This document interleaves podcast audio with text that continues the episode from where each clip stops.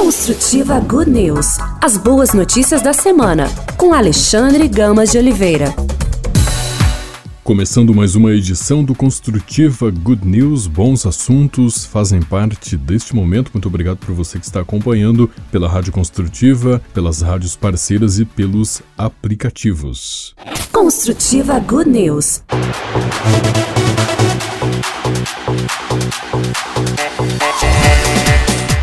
E começamos falando de espiritualidade. O padre Gabriel Vilaverde diz que a quaresma é uma chance para ajeitar a nossa vida torta.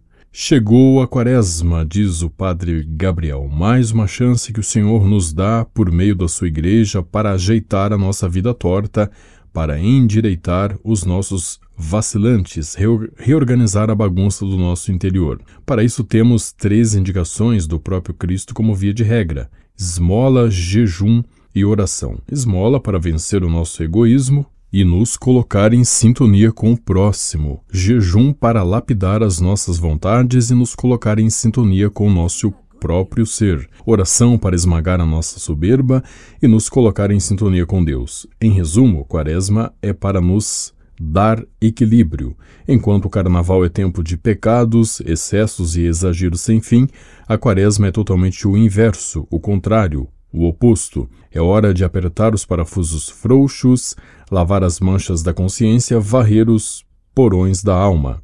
Quem fizer uma boa quaresma, em apenas 40 dias, estará completamente renovado, enxuto, organizado. Viverá uma Páscoa não com gosto de chocolate, mas com gosto do céu. Aproveite se quiser. Padre Gabriel Vilaverde, que colocou essa mensagem no seu Facebook. A quaresma é uma chance para ajeitar a nossa vida torta. Construtiva Good News.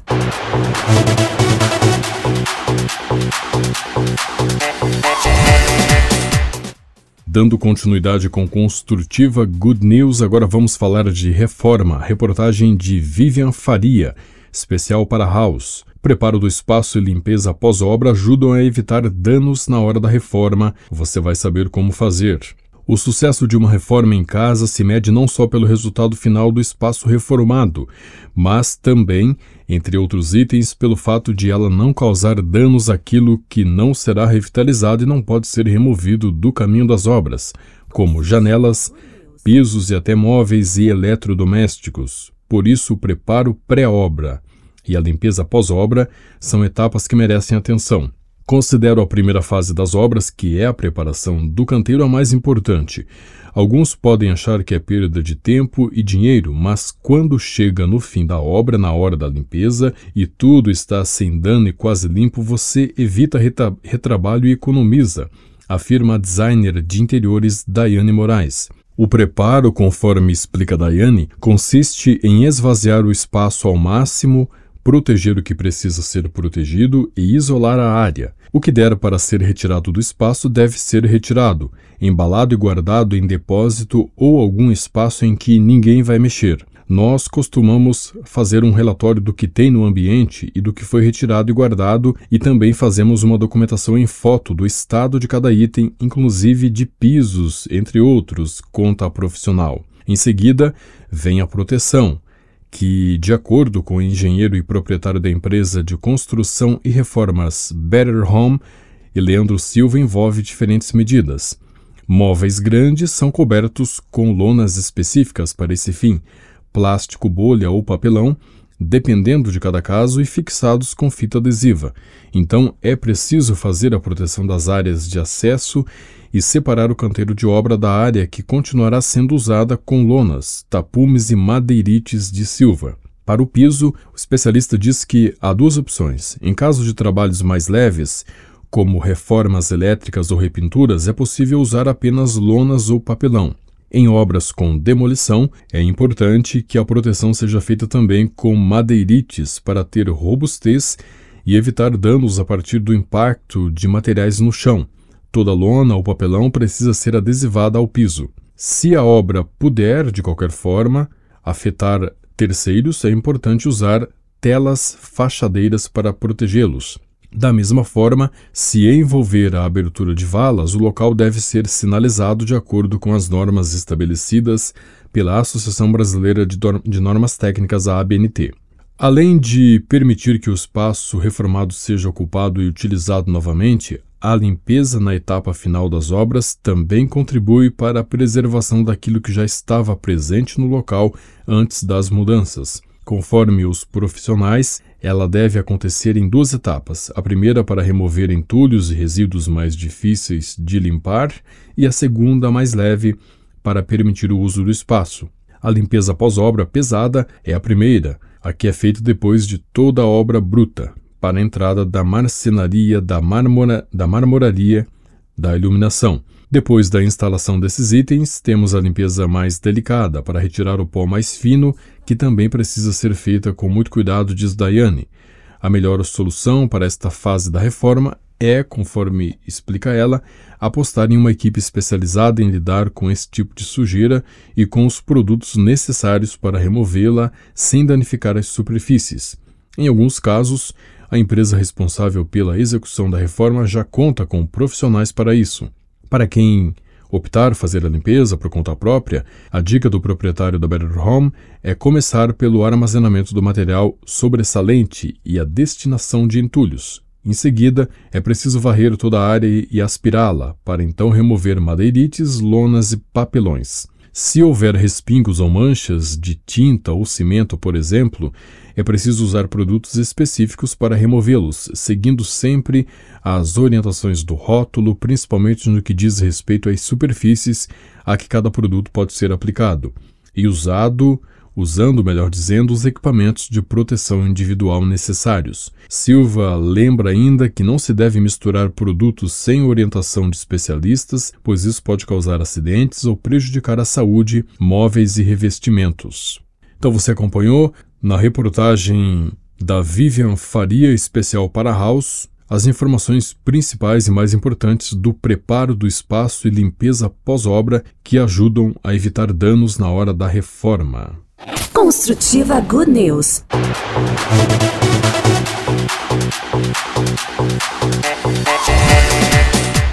Esse é o Construtiva Good News, o nosso conteúdo de bons assuntos, de boas notícias. A Morgan Afif traz um conteúdo para nós sobre as redes sociais, como manter a caridade e a benevolência nas redes sociais política, sociedade, fé, moda, beleza, nenhum assunto é poupado nas redes sociais. Porém, o certo anonimato permitido neste ambiente é um prato cheio para que as pessoas possam falar o que quiserem e o que pensam, mas isso nem sempre é bom. Vamos agora então dar algumas dicas para se manter gentil na internet. Primeiro, atrás de um perfil há uma pessoa real. Por trás de um perfil um apelido ou uma fotografia na rede social esconde-se uma pessoa real, dotada de sentimentos, que pode ser sinceramente magoada pelas palavras do outro, ainda que nenhum dos dois se conheça. Daiane, uma criadora de conteúdo no Instagram, explica: Obviamente, já enfrentei comentários depreciativos. Mostrar a sua vida abre as portas para as críticas. Sempre tem gente que vem comentar, sem nenhum objetivo específico, sem te conhecer. As pessoas também te julgam. Isso pode ser desestabilizador. A maioria das críticas vem principalmente de pessoas vingativas que querem defender suas opiniões, o que não é ruim em si. Acho que é, sobretudo, o anonimato que permite muita coisa. Podemos dizer tudo e qualquer coisa, sem filtro. Alguns aproveitam para ser desagradáveis. Sobre este assunto, o que mais surge são os comentários sobre a minha aparência, o meu físico ou a forma como me visto, o que não é muito surpreendente, já que o Instagram é uma rede social de imagens. Segundo, distinguir reação, crítica e julgamento. Uma distinção deve ser feita aqui entre crítica, julgamento e reação. Concordo plenamente com a ideia de que expor algo é permitir que os outros reajam, afirma Daiane. A influencer francesa continua explicando que expor certos aspectos da vida privada significa submetê-los ao olhar dos outros sem que isso seja necessariamente negativo. É o caso, por exemplo, de quando um relacionamento se torna público no momento do anúncio do noivado. As reações das pessoas ao seu redor nem sempre são as esperadas. No entanto, acho que nada justifica ser desagradável ou ter um comportamento inadequado nas redes, independentemente do que optamos por mostrar ou não. O próprio princípio das redes é escolher livremente o conteúdo que queremos consumir, o que também nos deixa livres para cancelar a assinatura se não gostarmos mais do conteúdo. Terceiro, pense antes de postar. Devemos, portanto, sempre nos questionar para discernir, no calor da emoção, o que vou escrever é reação, crítica ou julgamento. Se pudermos rebater uma afirmação para qualificá-la ou mesmo demonstrar com benevolência que não compartilhamos de uma opinião, é saudável fazê-lo, mas sempre com respeito ao outro e suas opiniões. Resistir à tentação é o quarto ponto. Diana optou por centrar seu conteúdo em sua fé, e assim está ciente de ir contra a corrente. As redes não foram criadas para a religião, mesmo que o Senhor às vezes use esse canal para tocar os corações. Ela adverte: na internet há uma verdadeira exposição à tentação e ao maligno, seja no conteúdo que escolhemos consumir ou no conteúdo que criamos. As redes tornam as pessoas mais vulneráveis. Você tem que estar ciente disso. É necessário, portanto, resistir a esta tentação que não vem de Deus, embora alguns vigilantes, entre aspas, limpem suas consciências e pensem que têm razão em emitir o seu julgamento. Quinto, invoque os santos. Devemos sempre ter em mente que temos o direito de discordar dos outros. Por exemplo, sobre o fato de mostrar nossos filhos, nossa família, nossa vida, nosso noivo, mas nada nos autoriza a criticar os outros por esses motivos. Enfim, para manter a caridade na internet, por que não invocar nossos amigos santos? Uma oração ao Beato Carlo Acutis ou a Santo Isidoro de Servídia, padroeiro dos internautas, pode ajudar a não ceder a esta tentação. As dicas de como manter a caridade e a benevolência nas redes sociais, um texto da Morgan Afifi, porque muita gente aproveita as redes sociais para desabafar seu ódio, fazer críticas negativas e não solicitadas. Então você acompanhou como não cair na tentação de responder a certos comentários e permanecer caridoso nas redes. Construtiva Good News.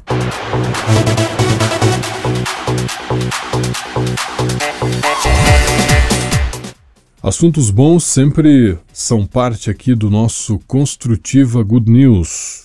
Assuntos que nos ajudam a ser e estar melhor. O mês de março é o mês de São José. A tradição da igreja atribuiu uma devoção especial a cada mês do ano e o, mês de março é dedicado, portanto, em particular a São José, casto esposo da Virgem Maria e padroeiro da Igreja Universal. São José é conhecido como Santo do Silêncio porque não se conhece uma palavra pronunciada por ele, mas sim as suas obras, sua fé e amor que influenciaram em Jesus e em seu santo matrimônio. Uma das pessoas que mais difundiu a devoção a São José foi Santa Teresa d'Ávila, que através da intercessão do santo foi curada de uma doença que a deixou quase paralisada e que era considerada incurável. Santa Teresa costumava repetir que outros santos parece, parecem ter um poder especial para resolver certos problemas, mas Deus concedeu a São José um grande poder para ajudar em tudo. Até o final de sua vida, a Santa Carmelita disse que durante, durante 40 anos, todos os anos, na festa de São José, pedia-lhe alguma graça ou favor especial, e não falhou comigo nenhuma vez. Eu digo àqueles que me escutam que façam um ensaio de rezar com fé a este grande santo e verão os grandes frutos que conseguirão. O Papa Francisco também dedicou várias reflexões a São José. Através de um decreto da Congregação para o Culto Divino e a Disciplina dos Sacramentos, decidiu fazer uma pequena modificação nas orações da missa para incentivar a devoção a este santo. Com esta modificação, São José é mencionado nas orações eucarísticas 2, 3 e 4 da terceira edição típica do Missal Romano, colocando-se após o nome da Virgem Maria. Em dezembro de 2017, na homilia da missa que presidiu na Casa Santa Marta, o Papa disse sobre São José que deste homem que assumiu a paternidade e o mistério afirma-se que era a sombra do Pai, a sombra de Deus, e Jesus, homem, aprendeu da vida, do testemunho de José, a chamar papá, pai, ao seu pai que conhecia como Deus, o homem que preserva, que faz crescer, o homem que leva em frente qualquer paternidade e qualquer mistério, mas nada conserva para si, nada. O Papa convocou um ano de São José de 8 de dezembro de 2020 a 8 de dezembro de 2021 para comemorar os 150 anos do decreto Quemad Modum Deus, por meio do qual o Beato Pio IX declarou São José como patrono da Igreja. Para isso, Francisco escreveu a carta apostólica Patris Corde para que todos os fiéis, seguindo o seu exemplo o exemplo de São José, possam fortalecer diariamente a sua vida de fé em plena realização da vontade de Deus. Todos podem encontrar em São José o homem que passa despercebido, o homem da presença cotidiana discreta e escondida, um intercessor, um amparo e um guia nos momentos de dificuldade, escreveu o Papa em Patris Corde. Construtiva Good News.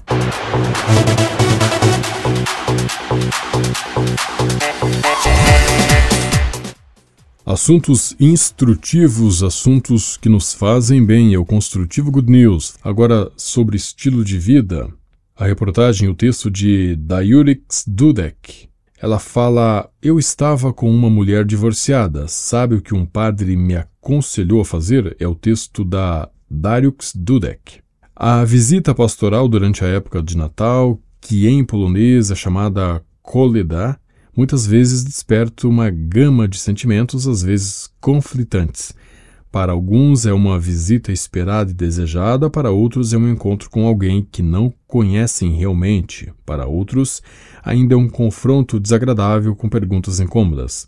Casais que vivem juntos sem estar casados podem se sentir mais expostos.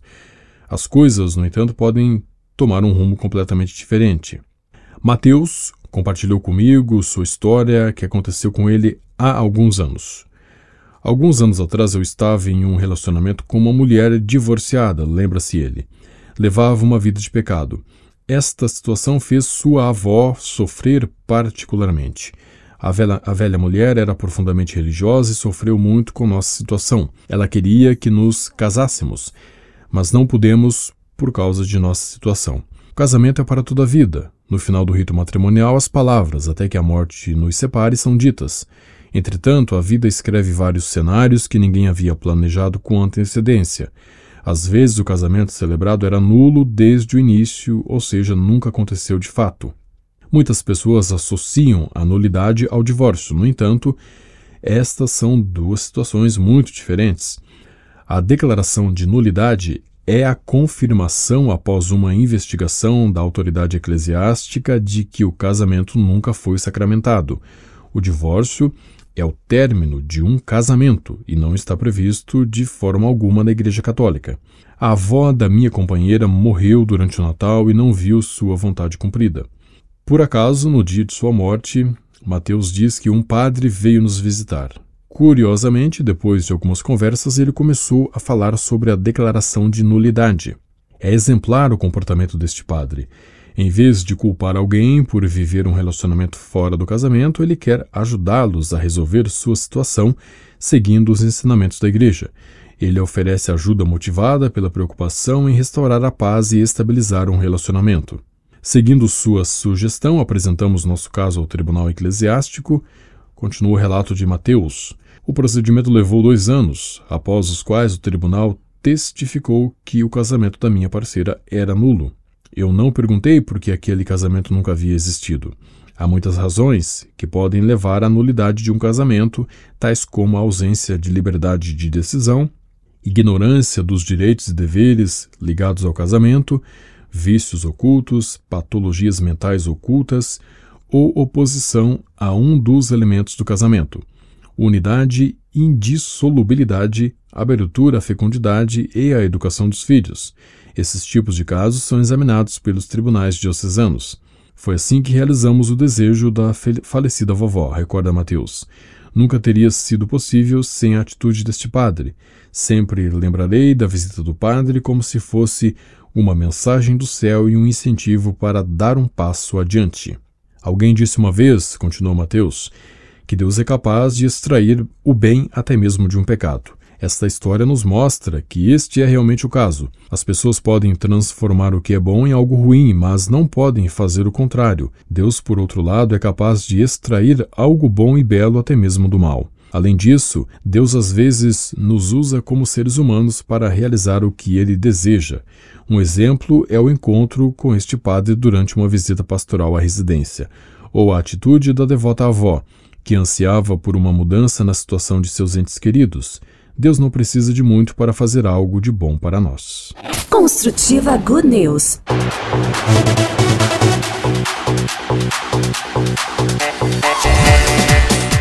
Agora vamos falar aqui no Construtivo Good News sobre cinema. Filme sobre São José estreia neste fim de semana nos cinemas brasileiros. O documentário Coração de Paz, São José, entra em cartaz nos cinemas do Brasil com sessões exclusivas nos dias 4, 6 e 7 de março. O filme será exibido em mais de 100 salas localizadas em aproximadamente 70 cidades do país.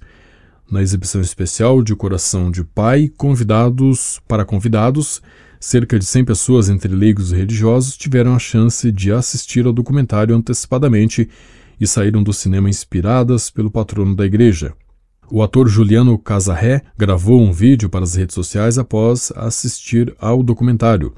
Ele disse que é muito devoto de São José, um pai amoroso, um pai justo, um pai sábio, um pai forte, um pai temperante, um pai puro.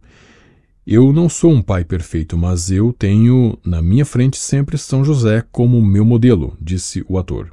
Produzido pela Goya Producciones e filmado em diversos países, Coração de Pai Conta com testemunhos de pessoas que foram agraciadas com a intercessão do santo, recebendo milagres que passam por curas impossíveis, recomposição de matrimônios desfeitos e conversões radicais. É o terceiro filme de uma trilogia que inclui Coração Ardente e Fátima, o Último Mistério. O documentário destaca a especial ação de São José em nossos dias justificada pela atual crise da figura paterna e pela necessidade de reconstruir a unidade familiar. A figura do patriarca tem sido fortalecida pelos últimos papas, desde Pio IX, que o nomeou patrono da Igreja, até Francisco, que declarou é, 2021 como o ano jubilar de São José. Francisco revelou que coloca aos pés de sua imagem pedacinhos de papel com as intenções que lhe são confiadas. Os ingressos para o filme já podem ser adquiridos nas redes de cinema do Brasil, no site da Kobe Arte Produções. É possível conferir todo o circuito e saber em quais cinemas o filme estará em cartaz.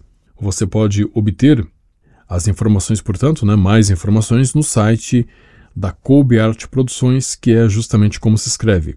Kobe Arte Produções. Kobe escreve-se com K. Kobe Arte Produções construtiva.com. Construtiva Good News.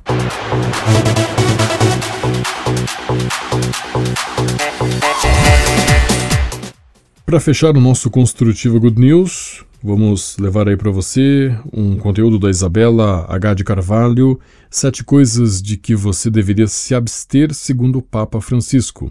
A quaresma marca os 40 dias que antecedem a Páscoa, quando os católicos são chamados a jejuar e se abster de certas coisas em preparação para a celebração da vitória sobre o pecado e a morte.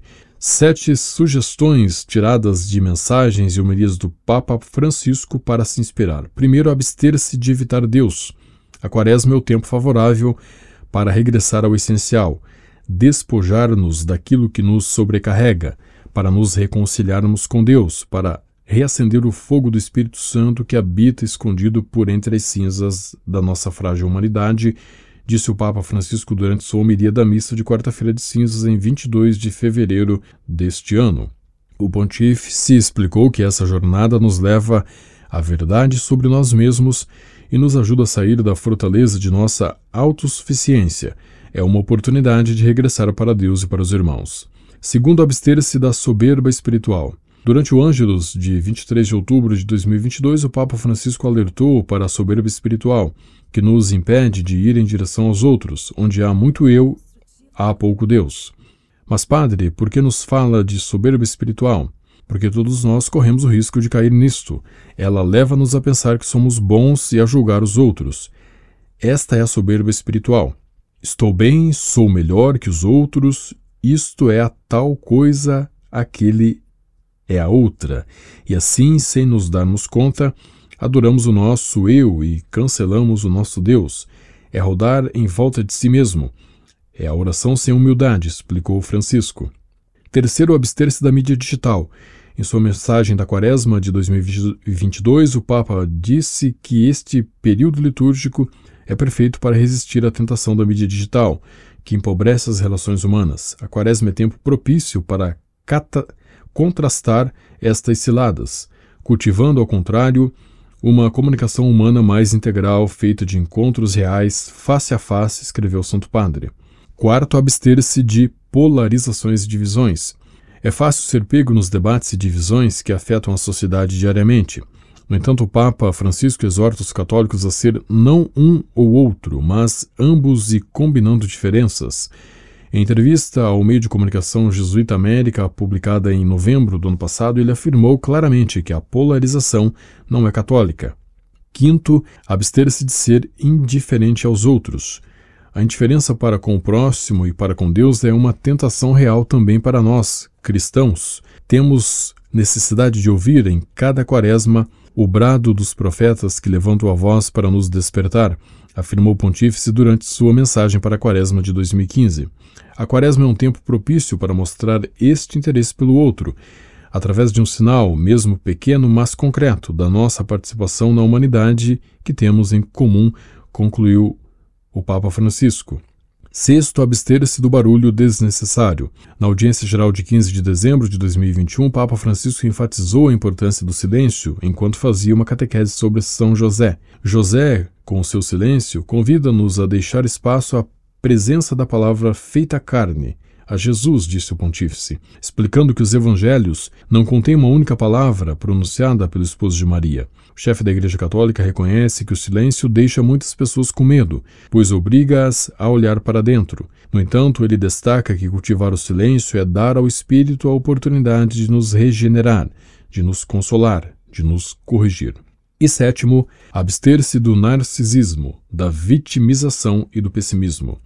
Em sua homilia na solenidade de Pentecostes de 2020, o Papa Francisco identificou três inimigos principais que nos impedem de receber o dom do Espírito Santo: narcisismo, vitimização e pessimismo.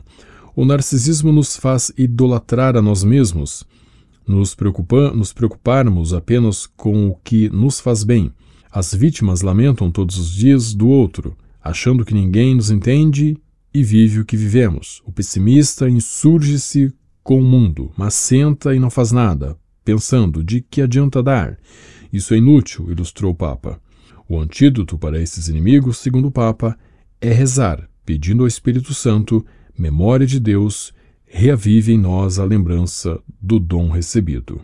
Então aqui você acompanhou sete coisas de que você deveria saber, de que você deveria se abster, melhor dizendo, e saber também, claro, segundo o Papa Francisco abster-se de evitar Deus, abster-se da soberba espiritual, abster-se da mídia digital, abster-se de polarizações e divisões, abster-se de ser indiferente aos outros, abster-se do barulho desnecessário e abster-se do narcisismo, da vitimização e também do pessimismo. Assim finalizamos mais uma edição do Construtiva Good News, agradecendo a todos os ouvintes da Rádio Construtiva, das rádios parceiras e a você que ouve pelos nossos podcasts. Muito obrigado. Que Deus nos livre de todos os inimigos, espirituais e carnais, visíveis e invisíveis, que Ele esteja à nossa frente, atrás de nós, do nosso lado direito e esquerdo, acima de nós, abaixo de nós. Que Deus esteja nos olhos de quem nos vê, nos ouvidos de quem ouvir sobre nós, nos pensamentos de quem pensar sobre nós e na boca de quem falar sobre nós. E lembre-se sempre,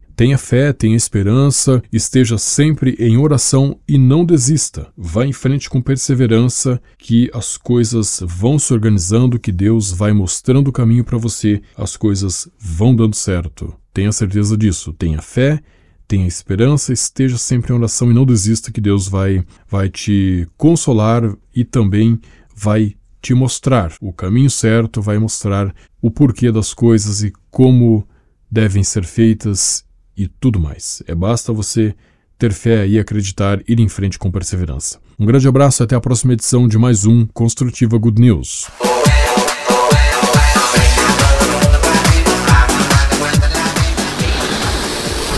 Construtiva Good News. As boas notícias da semana, com Alexandre Gamas de Oliveira.